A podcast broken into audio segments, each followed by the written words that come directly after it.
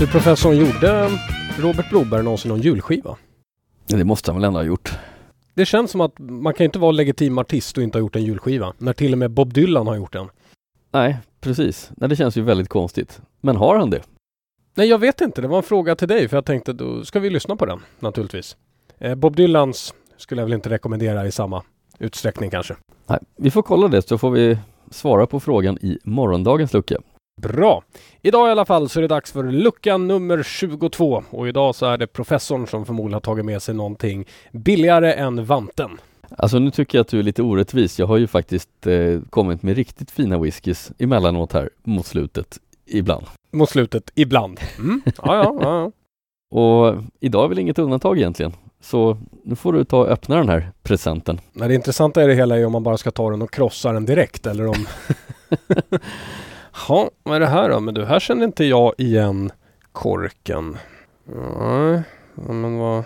Tully Bardin. Det har jag aldrig druckit. Nej, det är ju faktiskt inte kanske det vanligaste destilleriet. Men vi har ju en liten koppling till eh, Bruichladi som vi drack eh, för några luckor sedan. Jaha, För de tar ju sin malt därifrån verkar det som. jaha okej. Ja, ja. Då så. Burgundy Finish. Låter ju jättespännande. Ja, det här är slutlagrat på bourgognefat. Ja, ja. Syns ju inte direkt på färgen men... Men visst. Det kan jag hålla med om, men det kan ju faktiskt vara vit bourgogne. Men är det här, vad är det här för utgåva? Ja, det här är en, eh, en specialutgåva och det är också kopplingen till datumet för den här heter Talibardin 228. Eller ja, man kanske skulle säga 228, men jag väljer att säga 228. För då har vi kopplingen till datumet. Kopplingen till datum. Det står ju 228. Ja, nej, 228. Det kanske inte är något mellanrum emellan, men, men nu ska vi inte vara så petiga tycker jag. Nej, nej, nej. Då prövar vi det här istället. Ja. Jag trillar inte av stolen kanske. Det här var ju väldigt generiskt. Oerhört generiskt. Jag antar att det är Highlands eller?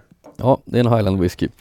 Ja, de här beryktade bourgognefaten, de känner man ju inte mycket av. Nej, då måste de ge till en annan batch. Det kan ju ha varit ett fat med av misstag. Ja, av misstag ja. Därav finish. Nej, men vad ska man säga annars? Det är ju visst, det är en, eh, en generisk skotsk whisky som Ja. smakar lite mer än en blended. Frågan är, vad betalade du för den här? Alldeles för mycket tror jag. Den här var ju en chansning. Jag var ju nyfiken på bourgognefaten, men de lyser ju med sin frånvaro. Ja, för jag tänker lite så här att en Glen Morangi eller vad som helst egentligen i standardutgåva kostar säkert tre gånger mindre än det här. Ja, och är dessutom roligare att dricka.